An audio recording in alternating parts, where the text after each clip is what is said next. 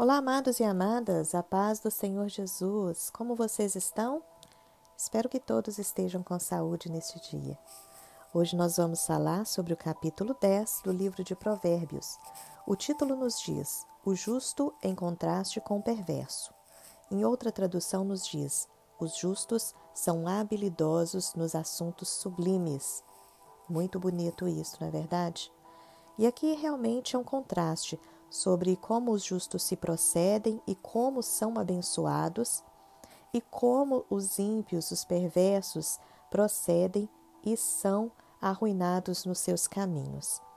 Se você não leu este capítulo, é muito precioso porque nós vemos nitidamente a diferença. Depois você pode conferir na sua Bíblia.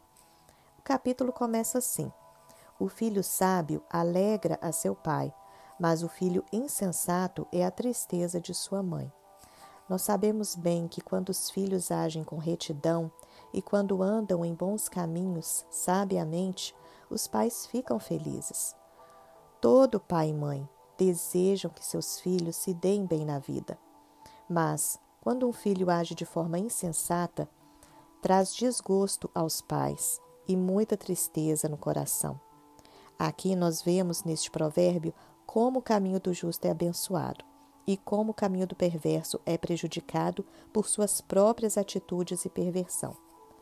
Sabemos que justo é a pessoa que pratica a retidão, uma pessoa íntegra. Nós falamos sobre isso nos primeiros devocionais, em fazer e proceder sabiamente com retidão, mesmo quando ninguém está te vendo, ser honesto. Se você não ouviu os primeiros devocionais, te convido a ouvir para que você se aprofunde neste assunto. E quanto ao perverso? Como nós mencionamos no último episódio, são pessoas que não têm compromisso com Deus. Vivem a sua vida a bel prazer, sem qualidades morais, mas de forma a desprezar as coisas de Deus. Muito triste isso, não é verdade? No verso 6, Provérbios nos diz uma promessa que sobre a cabeça dos justos há bênçãos mas na boca dos perversos mora a violência. E ainda diz: Os anjos do Senhor acampam-se ao redor dos que o temem e os livra de todo o mal. Essa é uma referência lá em Salmos 34 e 7. Então, nós vemos que sobre a cabeça dos justos há bênçãos, porque ele está protegido de todas as formas. Os anjos acampam-se ao redor, Deus está protegendo por cima, adiante, por detrás, por baixo, por todos os lados. Então não há como não ser abençoado, porque é uma promessa grande de proteção de Deus sobre a cabeça dos justos, sobre a vida dos justos. Mas já viu pessoas que só abrem a boca para falar besteiras ou maldizer alguém? Assim são os ímpios, que abrem a boca para a violência, para falar coisas que agridem as pessoas, são palavras de formas violentas, de formas que machucam, de formas que aborrecem, né? não tem sabedoria no falar, desprezam as coisas de Deus. Então, aquilo que a pessoa mesmo está semeando, ela irá colher. Aqui, realmente, é a lei da colheita. Não há como plantar, por exemplo, laranja e colher abacate. E aqui Provérbios continua: A memória do justo será abençoada, o sábio aceita os mandamentos e por aí vai. Nós vemos que muito se menciona como o comportamento do justo e o comportamento do perverso. São completamente contrários, desde a sua fala e, consequentemente, nas suas atitudes. Em Mateus 12, 34, nos diz que a boca fala o que está cheio o coração. E nós sabemos que o coração se refere à mente e a tudo que começa no pensamento. Portanto, o pensamento é certo que o pensamento gera sentimento, o sentimento, por sua vez, gera uma ação, que por sua vez gera um resultado. E por isso que é tão importante cuidar das nossas emoções, do coração, para que este seja realmente convertido ao Senhor. E o cuidado no falar. Pois depois que uma palavra sai da nossa boca, não há como voltar atrás. As palavras têm poder, lembre-se disso. Então, o verso 11 também nos diz: A boca do justo é manancial de vida, e daí em diante vai falando um monte de coisas sobre lábios, sobre boca. Nos lábios prudentes, a sabedoria, a boca do nécio é uma ruína iminente. No muito falar não falta transgressão. O que retém o ódio é de lábios falsos, e o que difama é insensato. Mas o que modera os lábios é prudente. Prata escolhida é a língua dos justos. Os lábios dos justos apacentam a muitos. Percebe então que aqui ser prudente no falar, cuidar das emoções, está tudo interligado?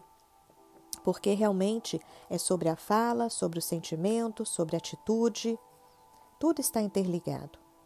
Então, em muitas situações, nós não ganharemos no muito falar, mas na forma certa de falar e o momento certo também. E, se preciso for, silenciar Há momento de falar e há momento de ficar calado. Lembra de Eclesiastes 3? Há tempo para todas as coisas.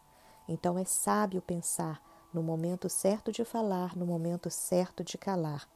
Porque através das nossas palavras nós poderemos sim ajudar muitas pessoas, mas também destruir muitos corações. Pense nisto. Como temos agido? Como insensatos? Com cérebro na boca? Já viu aquelas pessoas que parecem que têm o cérebro na boca? Pensou e falou? Falando de maneira, maneira desordenada? Ou realmente as palavras que saem da nossa boca têm abençoado ao invés de machucar as pessoas? Principalmente aqueles que nós mais amamos, que temos mais liberdade para falar, que estão junto de nós. A questão aqui é que cada atitude nossa ela deve ser guiada por Deus. E quando guiada por Deus, só nos trará bênçãos e assim também vamos derramar bênçãos para os outros. Não que sejamos insinceros, não, não podemos ser falsos. Nós precisamos falar com sinceridade, mas saber como falar e a hora certa de falar. Aqui vemos também como vale a pena servir ao Senhor. Em Provérbios 10 nos diz tantos benefícios, são tantas promessas de bênçãos, que mesmo em meio às lutas, o justo, o sábio, tem esperança. No verso 27, nos diz que o temor do Senhor prolonga os dias de vida, é mais uma promessa. Provérbios sempre vem frisando que o temor do Senhor o zelo para com as coisas de Deus. Quando você teme a Deus, você é abençoado. Os seus dias de vida se prolongarão. Aqui sempre tem essa bênção descrita em Provérbios. No verso 28 nos diz que a esperança dos justos é alegria. Pense nisso quando você sente esperança, o seu coração se alegra e te dá forças. E o justo jamais, jamais será abalado. Então, se você tem agido com retidão e justiça diante de Deus, lembre-se disso, você jamais será abalado. Que Deus te abençoe, que você tenha um excelente dia e amanhã te espero para mais um devocional de Provérbios, capítulo 11. Fique na paz do Senhor.